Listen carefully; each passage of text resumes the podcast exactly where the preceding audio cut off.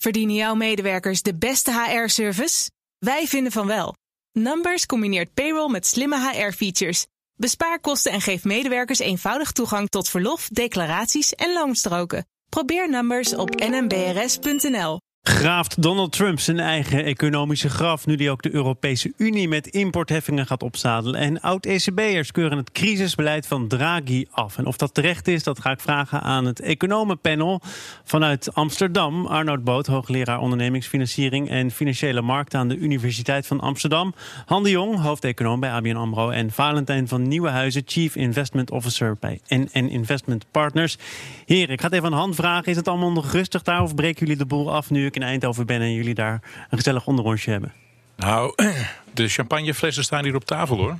Dat is goed. Ik probeer zo snel mogelijk beeld erbij te krijgen. En dan weet mijn zakenpartner Marinel van Walsum ook hoe het er daaraan toe gaat. Ik ben benieuwd. Ik uh, wil met jullie beginnen over die oplopende spanningen tussen de Verenigde Staten en de Europese Unie. Want de WTO, de Wereldhandelsorganisatie, erkent dat vliegtuigbouwer Airbus illegaal staatssteun heeft ontvangen van de Europese Unie. En dat is tegen de regels. En dus kan nu de Verenigde Staten zeggen: wij kondigen importheffingen aan op allerlei Europese producten. Totale waarde 7,5 miljard. Valentijn, is dat een serieus te nemen bedrag of is dat eigenlijk een rimpeling in de vijver? Ja, het is natuurlijk een heel serieus bedrag, sowieso. Maar eh, inderdaad, in de, in, de, in de omvang van totale handel, omvang van de economie van Amerika en, uh, en Europa, is het niet gigantisch. Uh, en het is ook altijd nog de vraag uh, ja, of, uh, of het daarmee dus echt veel... als je puur naar die 7,5 miljard kijkt... of het heel veel impact gaat hebben.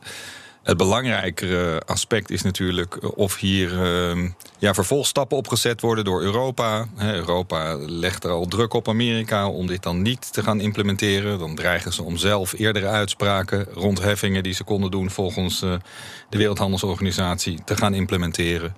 Of mogelijk als er volgend jaar een uitspraak is over Boeing, daarop te gaan reageren.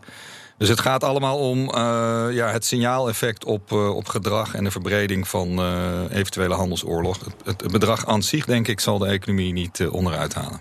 Maar als ik het goed begrijp, dan sluit jij niet uit dat het bij ketelmuziek blijft. Dat beide economische blokken elkaar een beetje uitdagen en zeggen: ik kan dit doen, nou wacht maar, dan doe ik dat. En, en dat ze zo elkaar een beetje gijzelen, maar dat er eigenlijk, als je kijkt naar wat er dan in de praktijk van terecht komt, dat het niet per se veel hoeft te zijn. Nou, ik bedoelde meer dat op zich het bedrag aan zich de boel niet onderuit hoeft te trekken. Maar daarmee is het niet gelijk ketelmuziek. Want het komt natuurlijk tegen een achtergrond waarin juist uh, ja, er eigenlijk al sprake is van een handelsoorlog tussen, tussen Euro of, uh, Amerika en China. En er al veel eerdere uh, dreigingen zijn geweest om ook in Europa die oorlog te laten escaleren. Dan vooral uh, met betrekking tot de cruciale autosector. Dus ja. uh, er zitten grote risico's aan. Alleen het bedrag aan zich is niet hetgene wat de wereldeconomie onderuit gaat halen of de Europese ja. economie. Han, nou heeft Trump inderdaad in het verleden ook al eens gezegd... ja, ik richt me nu op China, want daar valt misschien voor mij het meeste te halen. Maar als je echt kijkt naar hoe Europa ons behandeld heeft... dan is dat de afgelopen jaren ook echt zeker niet best. Dat ben ik niet vergeten. Europa behandelt ons eigenlijk net zo slecht als China. Heeft hij daar ergens ook een punt? Net zoals veel mensen ook zeggen... ja, misschien hebben we het niet eens met de manier waarop hij het doet... maar dat hij China aanpakt, dat begrijp ik wel. Nou, ik ben natuurlijk bevooroordeeld... Um, ik, ik vind sowieso wel dat het, uh, dat het wel eens tijd werd dat, uh, dat iemand China eens aanpakte. Of dat op deze manier moest of moet, dat, uh, dat kun je afvragen. Um, ik denk dat de handelsrelatie tussen de Verenigde Staten en Europa, voor zover ik dat kan overzien, heel evenwichtig eigenlijk is. En er zal zeker in bepaalde sectoren zal de EU uh, uh, beschermender zijn dan de Verenigde Staten. Uh, en in andere sectoren zal, dat weer, uh, zal het weer omgekeerd zijn. Dus ik, ik, ik, denk dat die relatie veel evenwichtiger is dan die met China. En wat, wat denk jij dat dit betekent? Want Valentijn die liep er een beetje op vooruit. Maar inderdaad is er al een eurocommissaris die heeft gezegd... ja, als Trump nu dit doet met die, die importheffingen... dan slaan wij wellicht ook terug. Zou dat betekenen dat die relatie, ook al is die dan nu nog relatief in balans... wel behoorlijk verziekt raakt? Nou, die, weet je, die, die, die potentie is er, is er denk ik... Um, uh, ik, ik, denk dat dat grote vraag, en daar, uh, daar refereerde Valentijn denk ik ook al eventjes aan, is natuurlijk uh, of, de, of de Amerikanen al dan niet actie gaan ondernemen tegen de Europese automobielindustrie. Dan praat je over veel grotere bedragen. Ik, ik las ergens dat dat om 50 miljard gaat. Ehm, en als je dus ziet wat er nu bijvoorbeeld in Duitsland gebeurt met eigenlijk de hele economie, maar getrokken, of moet eigenlijk zeggen naar beneden getrokken door de problemen in de automobielsector. Uh, ja, dan heeft dat wel de potentie om meer schade aan te richten. Arno Bout, kun je ook even de schade opnemen tot zover en wat er in de toekomst mogelijk nog op ons afkomt? Denk je dat het inderdaad een potentiële bom is? Nou, ik geloof niet. Um, ik geloof niet dat het een potentiële bom is. Um, maar de, de politieke en institutionele, institutionele schade is in wezen enorm. Want uh, nu in dit handelsconflict uh, zie je meteen weer dat de hele geloofwaardigheid van de WTO ter discussie staat. Uh, Trump benadrukt dat de WTO toch, toch beïnvloed is door, door zijn dreigementen. En derhalve eerder bereid was om zich tegen Airbus uit te spreken. Uh, tegelijkertijd, tegelijkertijd is het natuurlijk ook als je erover nadenkt, uh, het valt het de gewone mensen niet uit te leggen. Als Airbus een overtreding heeft gemaakt van mededingingsregels of staatssteunregels, dan verwacht je een straf tegen Airbus of tegen de directe regering die dat mogelijk heeft gemaakt.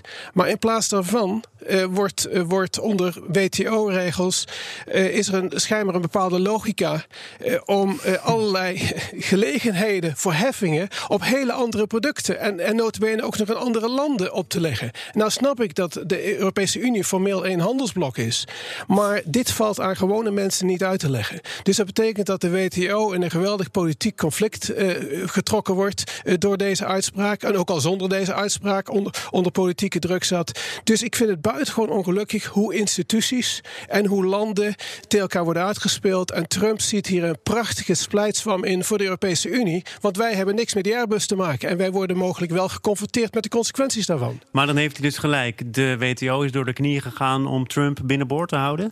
Alles wat je kunt uitleggen, alle percepties, ze zijn misschien helemaal niet door de knieën gegaan. Maar de percepties is wat telt. En de percepties zijn dat je heel goed kunt uitleggen. En in de verkiezingscampagne zal, zal Trump dat ook gebruiken. Hij ziet dit als een overwinning. De WTO was nooit zonder mijn druk tot deze uitspraak gekomen. Maar waarom, en waarom zeg wij je dat niet je het niet... tegendeel kunnen bewijzen, wint Ja. hij op grond van percepties.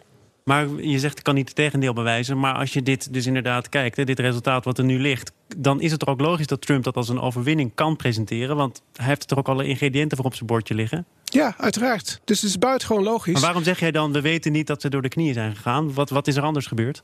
Ze zijn, kijk, door de knieën gaan. eh, ze zijn niet door de knieën gegaan als zij gewoon onder alle omstandigheden, als het zeker was, transparant was, dat ze onder, onder alle omstandigheden tot deze uitspraak zouden zijn gekomen. Dat er geen grijze gebieden zijn en dat het evident is dat de acties, eh, de, de, het bewijs wat er ligt, waterdicht is, transparant is, voor iedereen te beoordelen is en dat de automatische consequentie eh, dus deze, deze, vervolgstap, deze vervolgstap is. Maar dan waren we ook helemaal niet verbaasd geweest over de uitspraak van de WTO. Dan hadden we dat gewoon verwacht. En schijnbaar En dat zijn we is, wel.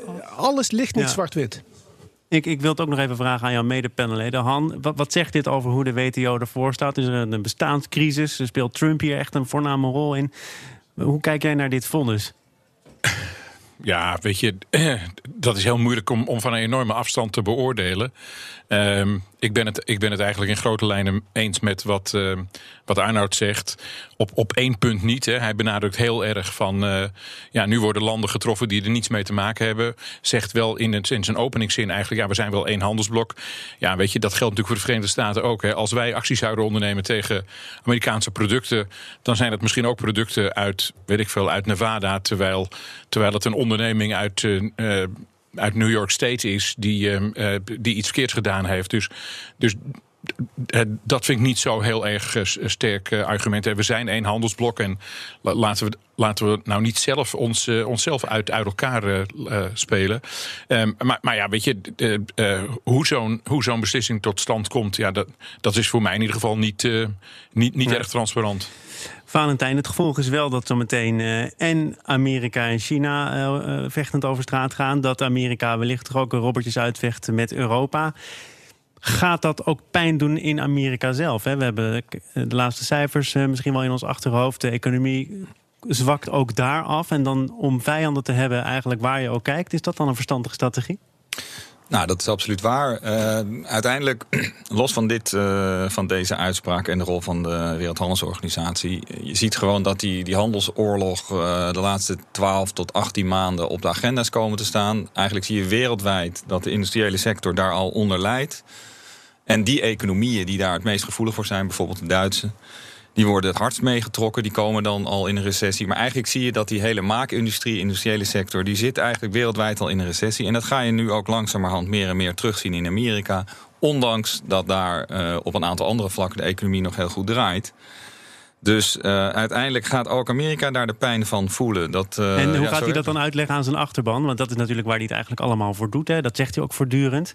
Maar als die zo meteen uh, te maken krijgen met ja. economische teruggang... door handelsconflicten met China en mogelijk ook Europa, wat dan? Nou ja, dat is heel duidelijk hè, hoe hij dat uitlegt. Dat doet hij namelijk al. Hij geeft de schuld aan de anderen. De Fed uh, reageert niet op tijd en uh, voorkomt niet dat er een recessie komt. De democraten halen allerlei vuile trucjes uit... waardoor de economie in een recessie getrokken wordt... om maar alles te kunnen doen om hem niet de verkiezingen te laten winnen. En het buitenland, of het dan Europa of China is. Dus is een beetje de, de, de, bekende kaarten. En ik denk dat hij een hele, nou misschien best rationele afweging maakt. Dat het politieke gewin van zijn uh, agenda. Uh, wellicht groter is, ondanks wat economische tegenspoed, het politieke gewin om de, om de zwarte piet, uh, de, de, de, de schuld neer te leggen bij ja, andere partijen, zowel binnen Amerika als buiten Amerika. Wat ik nog niet veel gezien heb overigens, is dat uh, zijn tegenstanders, wij, die zouden naar mijn idee moeten wijzen op de handelscijfers van Amerika. En wat je dus ziet is dat het handelstekort van Amerika toeneemt. De export van China naar Amerika die is uh, met 25 procent uh, afgenomen. Is dat voor, voor, Amerika, voor de Amerikaanse economie is dat niet doorslaggevend. Maar het is natuurlijk toch wel een significante beweging. Dus ja, weet je, het is niet zo moeilijk om met cijfers te laten zien, of in ieder geval aannemelijk te maken, dat meneer Trump zichzelf hier geweldig in de voet aan het schieten is. Uh, maar zoals Valentijn zegt, ja, weet je, als men dat zou doen, dan, dan zal die inderdaad direct anderen de schuld geven. We gaan het hebben over kritiek. Want na eerder al kritiek van Klaas Knot... heeft nu ook een groepje van oud-ECB'ers... zijn zorgen geuit over het huidige beleid van de Europese Centrale Bank. In een brandbrief zegt de groep, met onder andere... voormalig Nederlandse bankpresident Nout Welling... dat de huidige crisismodus van de ECB niet nodig is... inclusief alle maatregelen die daarbij horen. Arnoud Boot, je hoort met één mond te praten en uh, na verloop van tijd ook van het podium te verdwijnen. Maar deze oud-bestuurders zeggen nu toch: het is genoeg geweest, wij moeten ons weer mengen in het debat. Hebben ze gelijk? Nou, kijk, eigenlijk doet het er niet eens toe of ze gelijk hebben. Wat het, wat het aangeeft is dat uh, er is een evaluatie aangekondigd hè, van het ECB-beleid. En uh, voor de Lagarde, hè, dus Christine Lagarde, de opvolger, opvolger van Mario Draghi, de belangrijke uitdaging wordt niet alleen het beleid evalueren, maar ook de wijze van opereren van de ECB evalueren. Want het is natuurlijk niet houdbaar op de langere termijn om een conflict te hebben, en een openlijk conflict te hebben, binnen de ECB. En dat zeg ik allemaal zonder zelfs één woord op de inhoud in te gaan. Als ik dan toch iets over de inhoud moet zeggen, en dan begrijp ik ook maar, wel wat de je reacties. zegt, als, als die eenheid afbrokkelt, dan is dat het begin van het einde. Dan gaan financiële markten daarop reageren. Uh, en dat is eigenlijk het grote probleem? Nou, Nog even voordat we op de inhoud ingaan. Nou ja, uh, dat is trouwens ook al inhoud. Want het begin van het einde, dat kom je al aardig dicht uh, bij inhoud. Kijk, uiteindelijk moet je bij de ECB af. Kijk, de ECB is er voor de eurozone. En, en dat, dat creëert ook die, althans de, de, de, de, de Europese spanningen. Dat die eurolanden allemaal een verschillende positie hebben. En die verschillende posities komen onder andere tot uitdrukking in de board van die ECB. En je ziet de meningsverschillen dus ook duidelijk langs de Noord-Zuidlijn wederom ontstaan. Waarbij uh, Frankrijk de laatste keer een beetje strategisch uh, met Duitsland heeft, uh, heeft meegehaald over de laatste maatregelen. En, dat de la en dus het begin van het einde, de euro vergt een, een hoge mate van coördinatie binnen, die, binnen de eurozone. En die coördinatie moet primair komen vanuit Brussel in wezen, tussen nationale overheden. Dus dat betekent budgetair beleid van, van landen. Dat, dat moet beter op elkaar afgestemd worden. Maar je weet dat landen elkaar op dat punt onvoldoende vertrouwen en niet bereid zijn genoeg, genoeg uh, besluitvormingspower te geven aan Brussel. Maar daarmee zeg je toch dus, iets belangrijks, dat weet je toch al. Je, je zei net van, hè, dit wordt nu openlijk uitgevochten. Misschien is dat dan nieuw, maar dat er een scheidslijn is en dat er binnen de ECB ook verschillend gedacht wordt over gezamenlijke begrotingen, schokfondsen, uh, normen. klopt. Dat is toch geen nieuws? De, nee, dat klopt. Maar ik, ik, denk, hè, ik denk zelf, en ik denk ook dat dat gebeurd was als Draghi er, er niet nog zes weken of zeven weken zat. Als Lagarde er al gezeten had, als Lagarde er al gezeten had, dan waren die laatste maatregelen, die waren niet genomen. Want die laatste maatregelen van dat opkoopprogramma herstarten en die kleine aanpassingen in die negatieve rente, maar dat was eigenlijk een beetje secundair. Maar het opkoopprogramma herstarten, dat was vragen om problemen.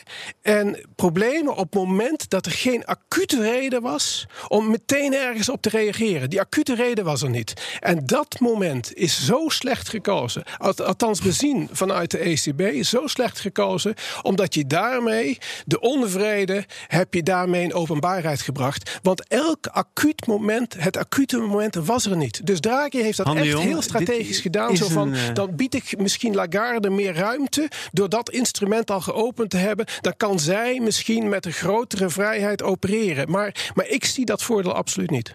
Maar Interessante stelling. De, de, opvolger had het anders gedaan, hoor ik hier. Uh, Als in ieder geval. Draghi. Nee, dat uh, vraag ik even aan Han de Jong. of, of die stelling uh, breder gedragen wordt binnen het panel. Dit is een, een laatste nou, offensief van Draghi. Thomas, mag, mag ik daar nog even een vraag stellen? Nou, absoluut. Um, ja, we hebben geen regie hier, dus we nemen onze eigen Ja, het is moeilijker dan wanneer jij hier in Amsterdam bent, eh, Thomas. Moet je maar, maar hoe belangrijk ik ben. Ik vind het wel fijn om te horen. Ja, ja. Maar Valentijn speelt, speelt een beetje voor arbiters. Dus we, hebben het met z'n drie opgelost. Maar, um, zo, zo, ben je het met me eens als ik zeg dat als, als Draghi niet aan het eind van zijn termijn was geweest... en ze hadden toch deze maatregelen genomen... dat dan die protesten niet zo luid en in de openbaarheid zouden zijn gekomen? Zeker een factor. Eh, dat is zeker ook een factor. Dus, de, de, dus ik denk dat Draghi eerder bereid was deze maatregelen te nemen omdat het einde van zijn termijn was. Ik denk ook dat er eerder die protesten in openbaarheid komen omdat men Draghi morgen niet meer nodig heeft. Ja, en dus, en, en dus ja. meer heibel kan maken zonder consequenties. Ja, maar betekent dat dan ook niet dat we, dat we wel een beetje er, er doorheen moeten, moet, moeten kijken en zeggen: ja, weet je, laten we het ook niet overdramatiseren? Dat klopt, dat klopt. Dat klopt, maar, eh, maar het is wel een beetje zo eh, dat je, ja, je hebt hier een soort president gecreëerd met zo'n openlijke meningsverschillen. Zo'n openlijke mening, en ook deze brief dus die er nu overheen gekomen is van, van Welling samen met de Duitse voormalig chief economist van de ECB, et cetera. Die brief heeft het ook weer versterkt. En, en, en deze, deze reacties die waren er niet geweest als, als de ECB heel verstandig had gezegd, wij moeten eigenlijk trachten als er geen acuut moment is om in de luwte te gaan staan. Want dat is waar de ECB naartoe moet. De ECB moet niet op de voorpagina van de krant komen.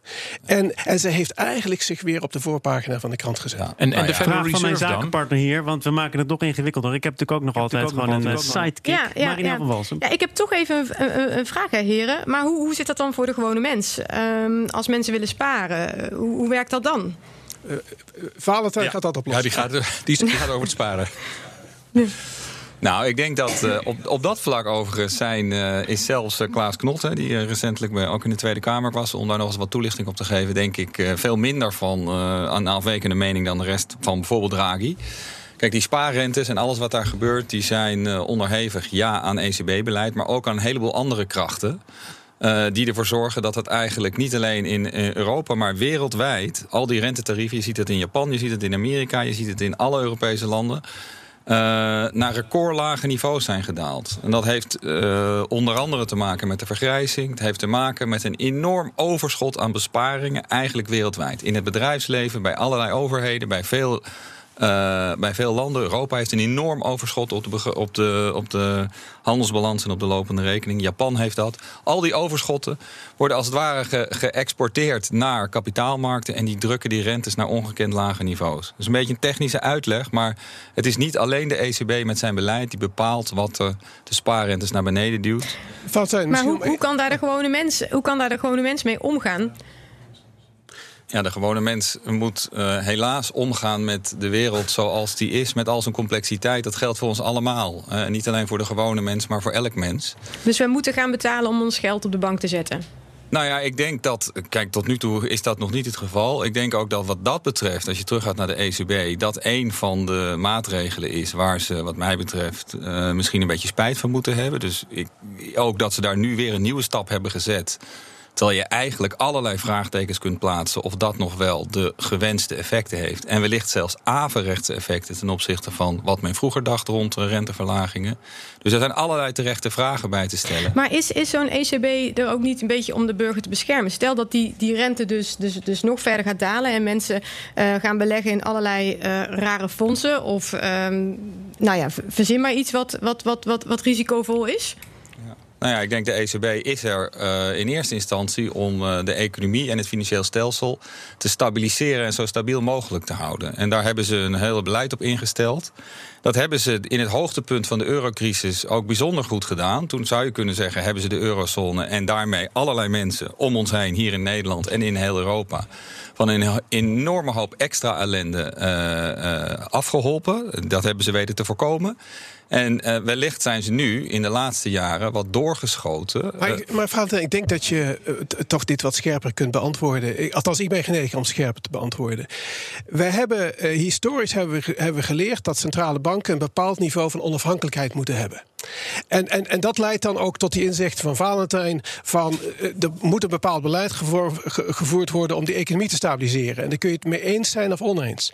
Maar dat is wel binnen bepaalde parameters. Op het moment dat een financieel. Maar ik heb eigenlijk nog geen hey, antwoord op mijn vraag. Ja, dit, ik heb nog geen kom, antwoord op mijn vraag. precies op jouw vraag. Jij komt met het antwoord. Ik kom okay. precies op jouw vraag. Binnen een half minuut. Dit, dit wordt Ja, een hele uitdaging, ja. Arno Nee, maar ik kom Ja. precies op jouw vraag uit.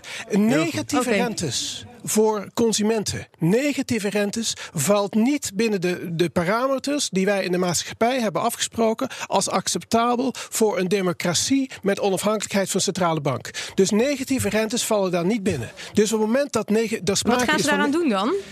dat betekent dat er politieke druk komt, dat de onafhankelijkheid van de ECB, van centrale banken, ter discussie staat en dat ons financieel mo- monetair systeem ter discussie komt te staan. Negatieve rentes Oh, zijn niet iets wat je zomaar aan mensen kunt verkopen.